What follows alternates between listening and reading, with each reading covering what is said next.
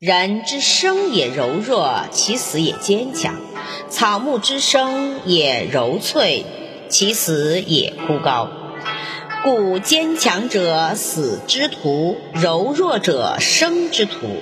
是以兵强则灭，木强则折。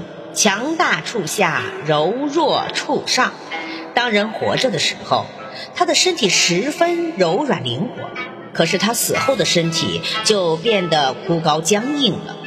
万物草木生长的时候，形质是柔软脆弱的；死了之后，就会变得干枯残败了。所以，坚强的东西属于死亡的一类，柔软的东西属于生长的一类。因此，用兵城墙就会招致失败；树木强大就会招致砍伐摧折。